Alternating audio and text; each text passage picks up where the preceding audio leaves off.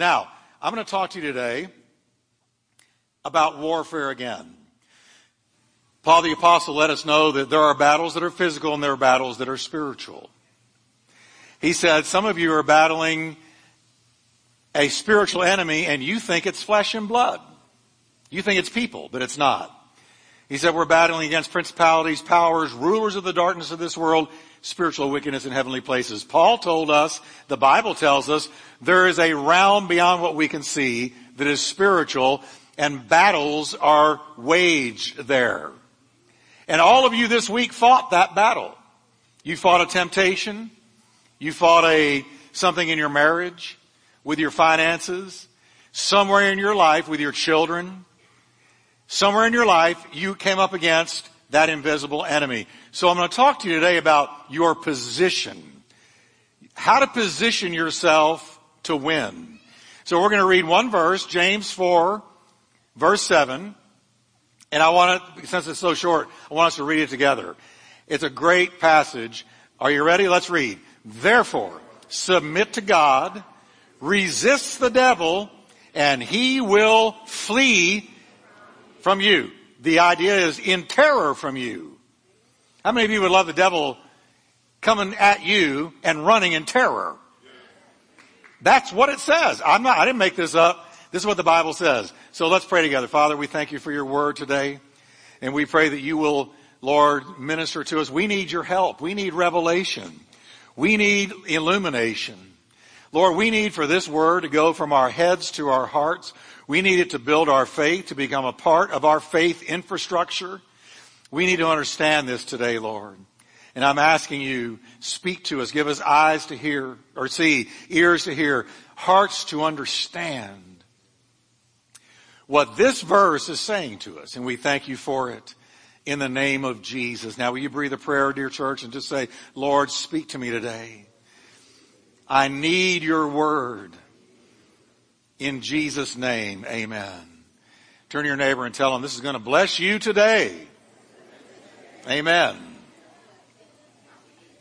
Well, it's good to see you at the 12 o'clock on Labor Day weekend. We've already had several, many people saved today. And so that's just such a blessing to me. I love seeing souls saved. Amen.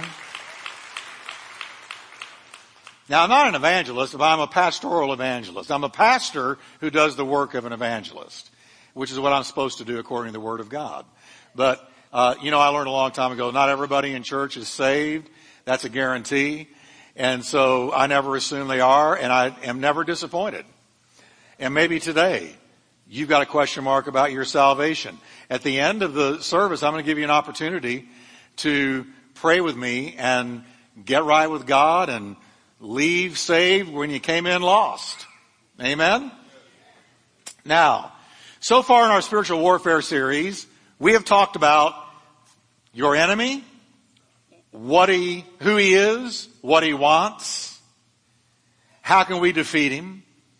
Then I talked about your weapons. The weapons of your, warfare that God has given you are not carnal, but they are mighty through God to the pulling down of supernatural strongholds. So I talked to you about your enemy and about your weapons. Today I want to talk to you about your position. I want to show you that your position, the position you're in spiritually at the moment of a spiritual battle is 80% of your victory. Now I'm going to say that again so you get it.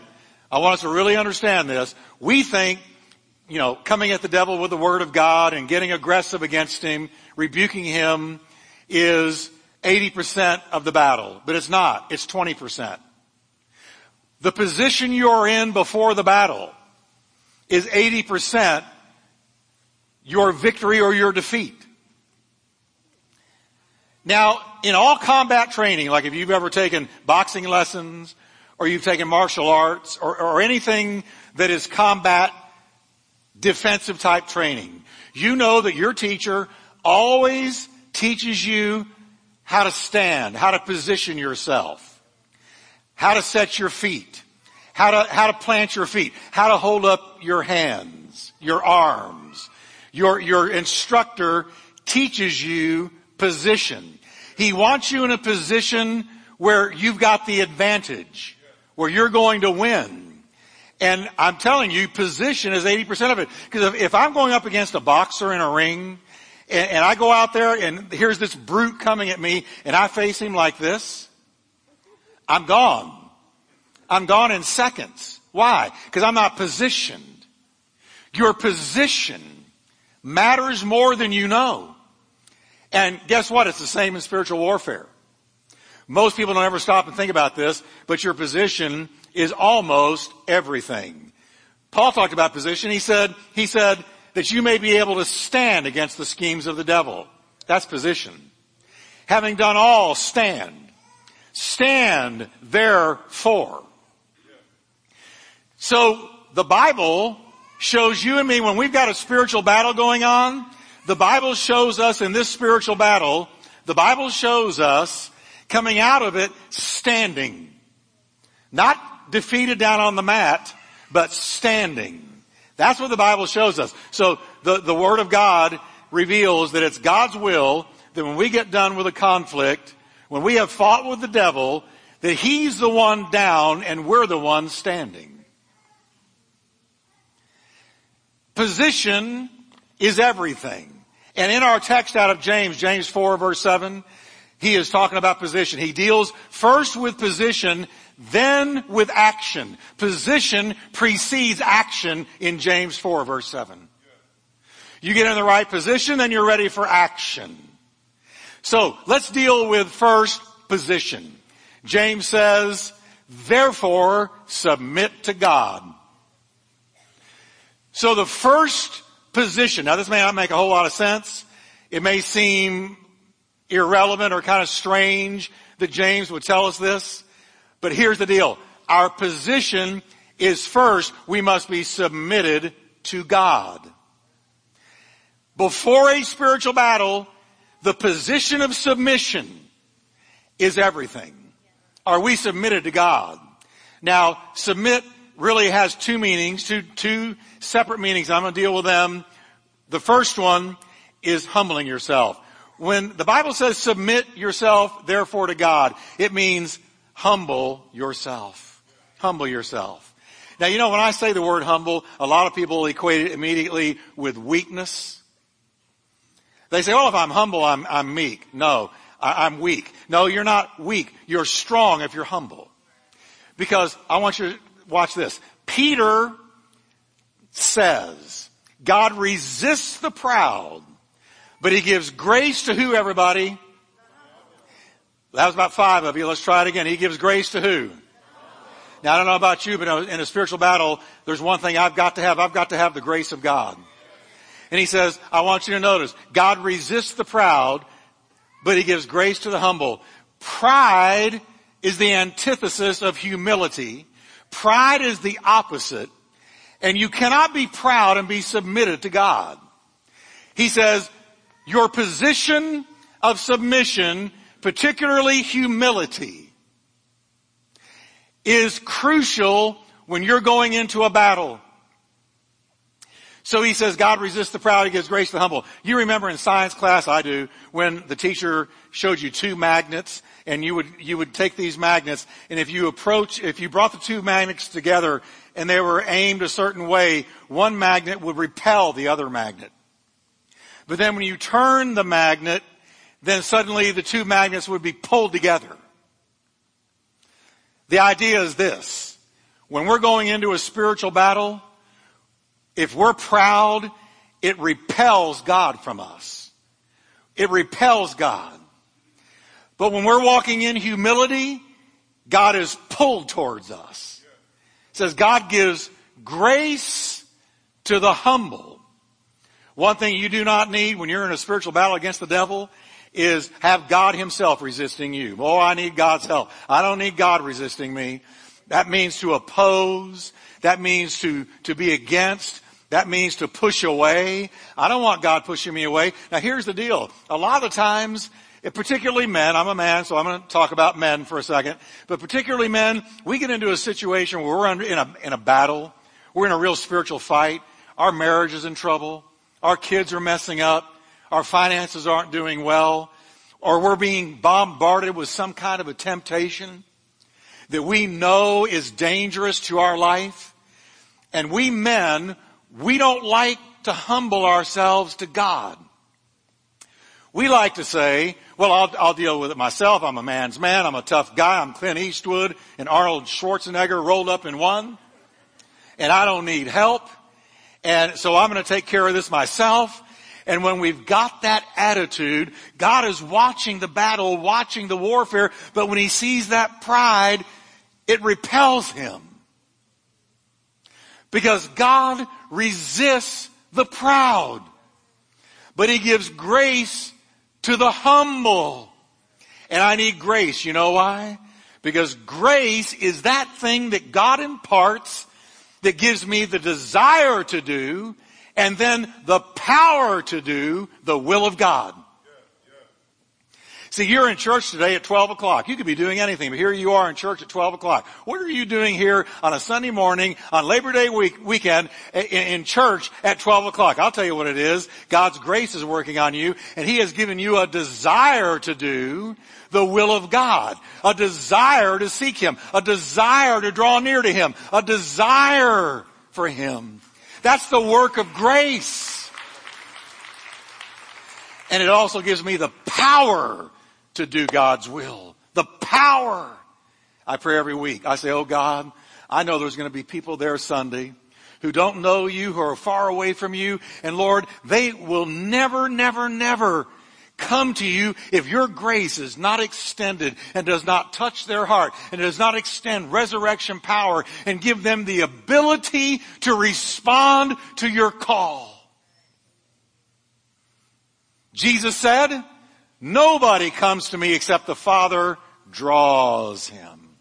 So I say, oh God, have mercy this Sunday and draw people. And every single Sunday we see people supernaturally touched by amazing, crazy, as we sang, reckless, the reckless love, the reckless grace of God, the grace of God, without which we would never come to Him, never love Him, never worship Him, never seek Him. But because of His grace, and guess what? We would never win against the devil apart from the grace of God extended in the battle.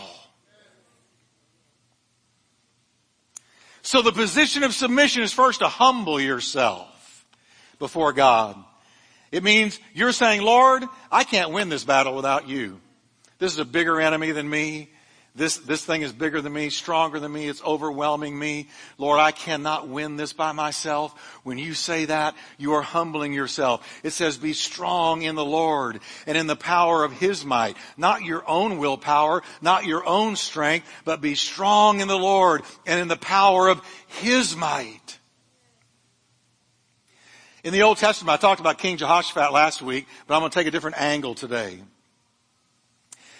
King Jehoshaphat was told that a giant army, an impossibly large army, was headed towards them, and this army was going to destroy Jerusalem, destroy Judah, take him captive. And King Jehoshaphat immediately positioned himself wisely. He positioned himself for warfare. This is a physical illustration of a spiritual truth. The Bible says he humbled himself before God. And he prayed a great prayer. I love this prayer. It's so full of humility, and we need to pray it ourselves all the time. He said, Oh, our God, we have no power against this great multitude that is coming against us, nor do we know what to do. But our eyes are upon you. Listen to the humble statements. We're powerless without you, Lord. That's humility. We don't even know what to do, where to turn. We don't have the wherewithal to deal with this. That's humility. Our dependence is on you, Lord. We're looking to you. You're our only answer. That's humility. And in response to his humility, God said to him, I love this, look at how the two magnets now are attracting because he has humbled himself before God. Look what God says. He says, you will not need to fight in this battle. Whoa, really? I've got a giant army coming against me. God said, you're not going to need to fight in this battle. And listen to these next two words. Position yourselves. Everybody say position matters. Position yourselves. Stand still and see the salvation of the Lord. He will show to you today. Now God said position yourselves, and I want you to notice how they continued to position themselves by submitting to God in humility. Look at what happened next. Jehoshaphat bowed his head with his face to the ground. And all Judah and the inhabitants of Jerusalem bowed before the Lord, worshiping the Lord.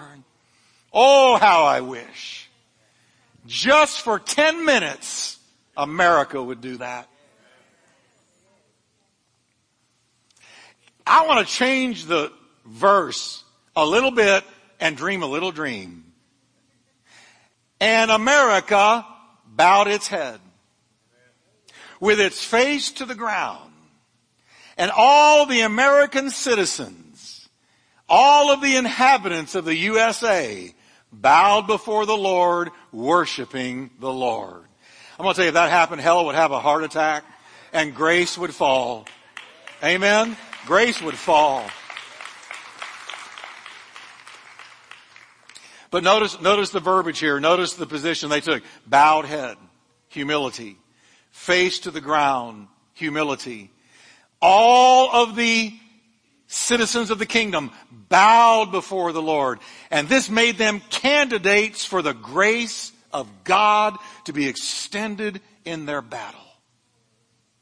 You're in a battle today in your home, in your mind, in your soul. And I want to ask you, have you bowed before the Lord? Have you said, isn't it funny how we'll go through, we'll try everything in the world, and then finally we'll say, well, I guess I'm just gonna have to pray.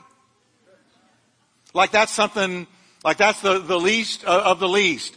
That's what we ought to have done first. First thing you do when you're in a battle, you bow yourself before the Lord. You humble yourself before God. And you say, Lord, I need your grace. I need your mercy. I can't win this battle alone. And God says, grace is on the way. The position of submission is what James told us to take. Amen. The Bible says, humble yourselves under the mighty hand of God that he may exalt you in due time. Now I'm going to give you a statement. I don't want you to forget it. This is a refrigerator sticker. I don't want you to forget it. This is a keeper. Here's, here's the statement. You can't win a battle with God's help when you're not submitted to the God whose help you want. Now I'm going to say that again because that's good stuff. That's a keeper. Listen, you can't win a battle with God's help when you're not submitted to the God whose help you want. You can't be living in the world and living in sin and, and getting out there uh, in the midst of things that you know are not right and then say, God help me. God says, help what? The only thing I'm telling you to do is repent. I, it's when we, it's when we submit to God and humble ourselves before the Lord that we get the help of God by grace. And that leads me to the second part. And that is keep a clear conscience. In warfare, you must keep a clear conscience. Now, I don't expect everybody to jump up and shout, shout me down, but I told the, the two services before this one, I told them, I didn't come today to tickle your ear. I didn't, I didn't come to tickle your ear and make you, make you jump up and shout and scream. I could, right now, I could shift into another gear and I could have you standing on your feet and jumping up and down and twirling and shouting and having a great old time. But then see, you're gonna land. And I want to be sure you land right. So I'm not here to tickle your ear. I'm here to give you truth. Because it's truth we need. I don't need my ear tickled. I need my ear to hear the truth. And here's the truth. You can't win a battle against the devil if you've got a sullied conscience. Paul wrote to his son in the faith, Timothy, about this very thing. And look at what he said. He said, this charge I commit to you, Timothy, according to the prophecies previously made concerning you, that by them you may, read the next part with me, wage the good warfare. So what's he talking about here? He's talking about spiritual war. He's talking about spiritual conflict. He's not talking about physical hand-to-hand combat. He's talking about fighting the devil. And he says, I'm giving you a charge, Timothy, instructions so that you will be able to fight a good fight and you won't be defeated. What is the charge that Paul said would help Timothy wage a good warfare? It's in verse 19. It's next. Look what he said. Cling to your faith in Christ and keep your conscience clear. For some people have deliberately violated their consciences. As a result, their faith has been shipwrecked, and we've all seen them. A few years ago, they were in church with their hands raised, worshiping God, loving the Lord, and they got out there and they began to dabble in sin and they sullied their conscience. And instead of repenting, they just kept on doing it until they didn't feel conviction anymore. And then before you know it, you hear that they're not in church. They're not worshiping the Lord. They may even be saying they're not a Christian anymore. And you wonder, what in the world happened to them? What happened to them is they lost the battle by allowing their conscience to become sullied and then dulled and then seared. You can't fight the devil with a sullied conscience. Right after James tells them in James 4 verse 7 to submit to God and resist the devil, in the very next verse, listen to what he says. Draw near to God and he will draw near to you. Cleanse your hands, you sinners. Purify your hearts, you double-minded. And he's not talking to the world there, he's talking to Christians. He's saying, cleanse your hands, Christians. Purify your hearts, Christians. And draw near to God. Now listen to this. Get close to God. Cleanse your hands. Purify your hearts. All those things have to do with keeping a clear conscience. See folks, without a clear conscience, the devil has an open door to us to condemn us and accuse us and beat us over the head with our failures. So I, I say always, keep short accounts with God. You should never give a sin any more than a 24 hour shelf life. Get, get your sin under the blood quick. Now I know that most of you in here have sinned at least once since the new year. You've said something. You've thought something. You've done something or you've copped an attitude somewhere along the way. I-35 is testing me like you cannot believe. See, I live 20 miles way on the other side of the construction. And I know I talk about this a lot, but, but, but, but I'm, I'm fighting an attitude with this thing. There's days I have talks with those construction workers in my mind. What is taking you so long? How could it take so long to build a highway? And then, and then my GPS even fails me in that construction work. Because even my GPS doesn't know where to go with all this construction. It's a woman that talks to me out of my GPS with a British accent. And she says, turn here. And I turn here and realize I should have turned there. And I fire her when I find myself in an empty parking lot somewhere and I'm nowhere where I meant to go.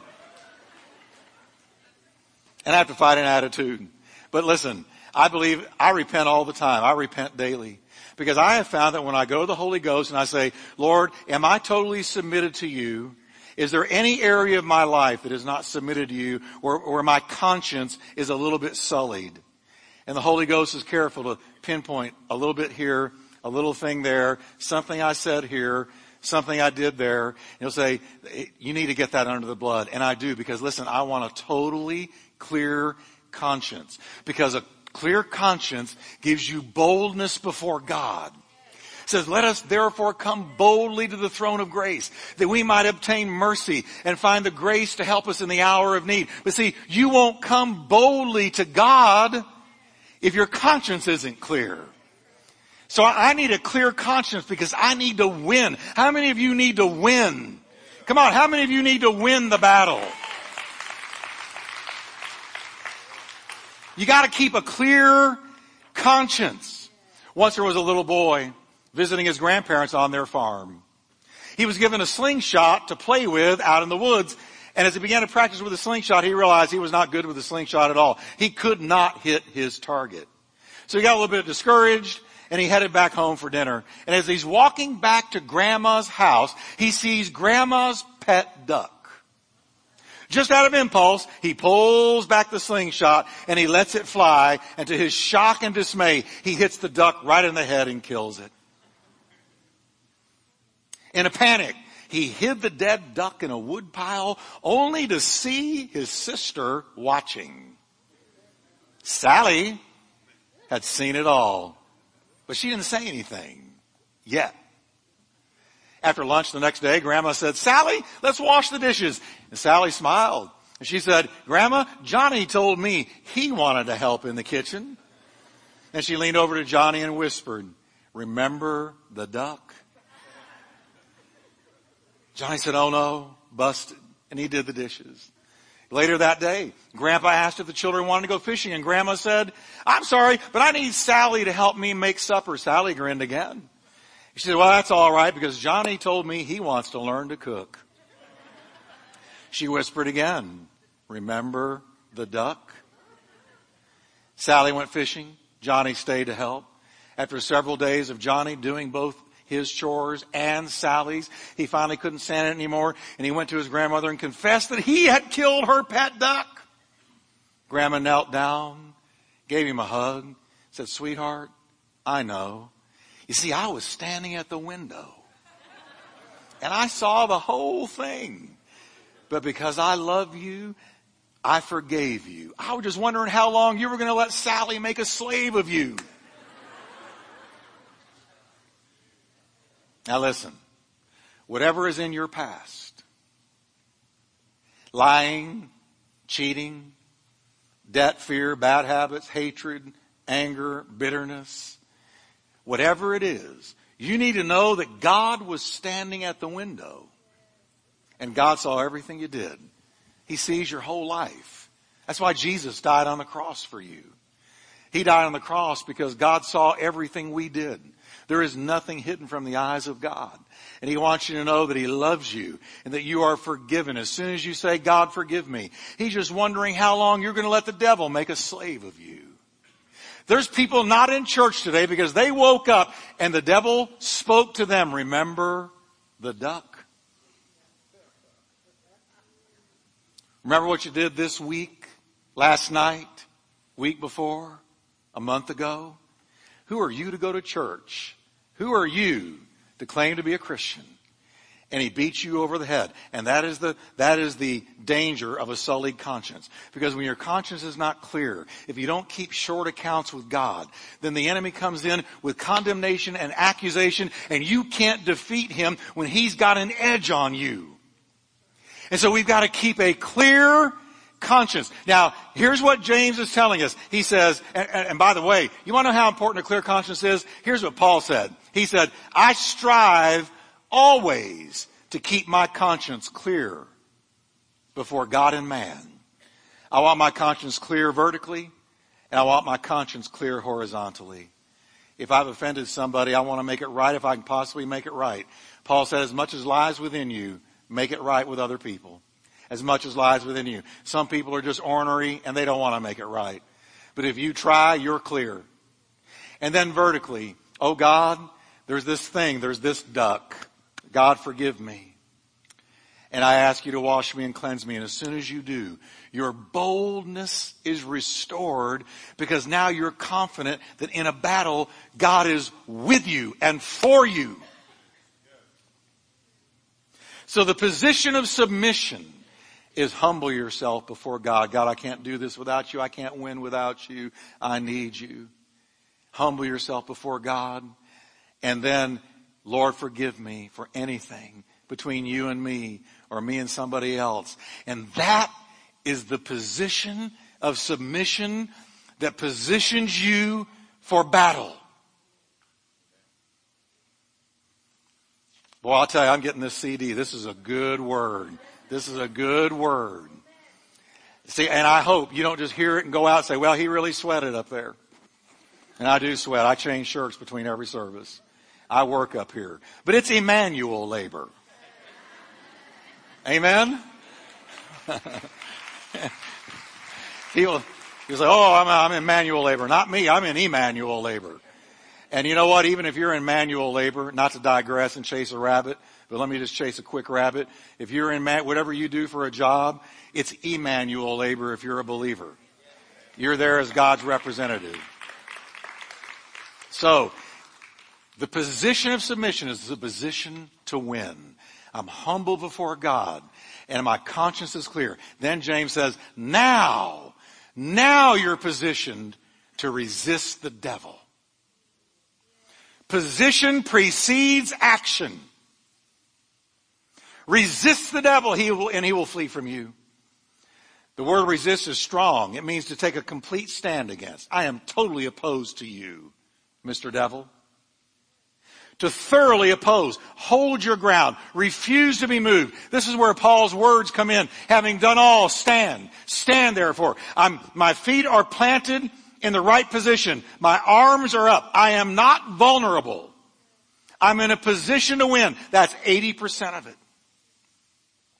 Now you resist the devil. There's not one thing you've got that I want. There's not one thing you can give me that I desire.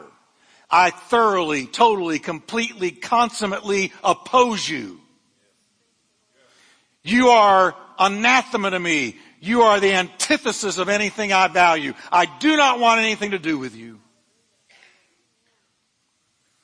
The apostle Peter said, be sober, be vigilant. Your adversary, the devil, notice he said, your adversary. Walks around like a roaring lion looking for somebody he may devour, literally eat alive. Then he said, resist him. Same word. Resist him. Steadfast in the faith. Now you're in a position to do it. People who have studied lions in the wild will tell you Never turn your back and run from a charging lion. Lions are accustomed to their victims fleeing, but standing firm and facing them bewilders and confuses them. Please don't try this on your own. I don't want to get somebody writing me saying, well, me and my husband went on an African safari after we heard you that Sunday, and he went out there and faced a lion and we can't find him. I don't want to hear that. Just go with me for the illustration's sake. This is what people say, that if you face them, they become confused and bewildered because you're not running. Did you know there's not one piece of the armor of God that is for your back? God never sees you running from the lion. He says flee fornication, but resist the devil. So he says resist the devil and he will turn and flee from you. Not maybe, not might, not most of the time, not some of the time. If you're positioned right, and you come at him now with the word of God, he will in terror run from you. That's what it says. So I want you to stand with me today, would you? And let's say together, all at once. Are you ready? Say with me, stand your ground in humility toward God. Stand your ground with a clear conscience. Stand your ground steadfast in the faith. And the devil will flee from me. He will. He'll leave you alone.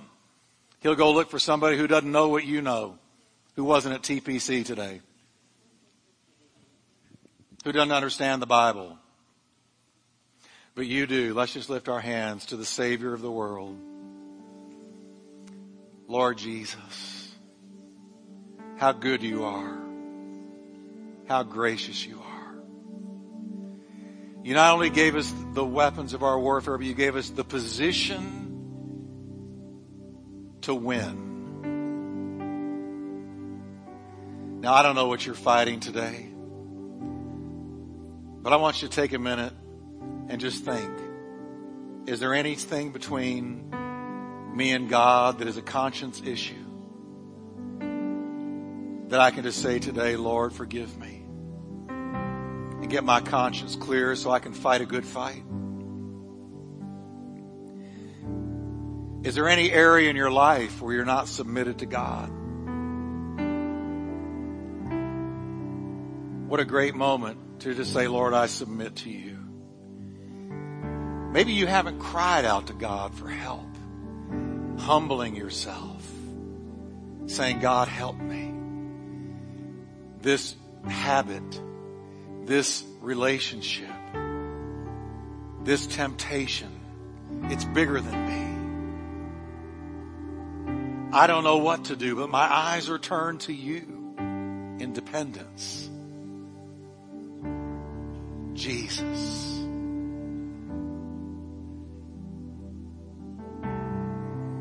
I sense the Holy Spirit so strong here today. He's here.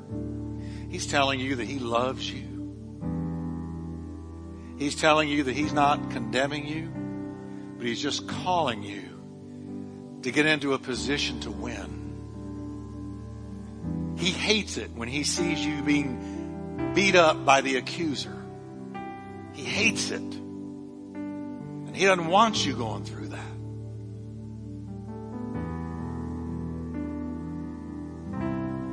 He wants to see you as His child stand up and resist the devil from a position of strength and make him flee.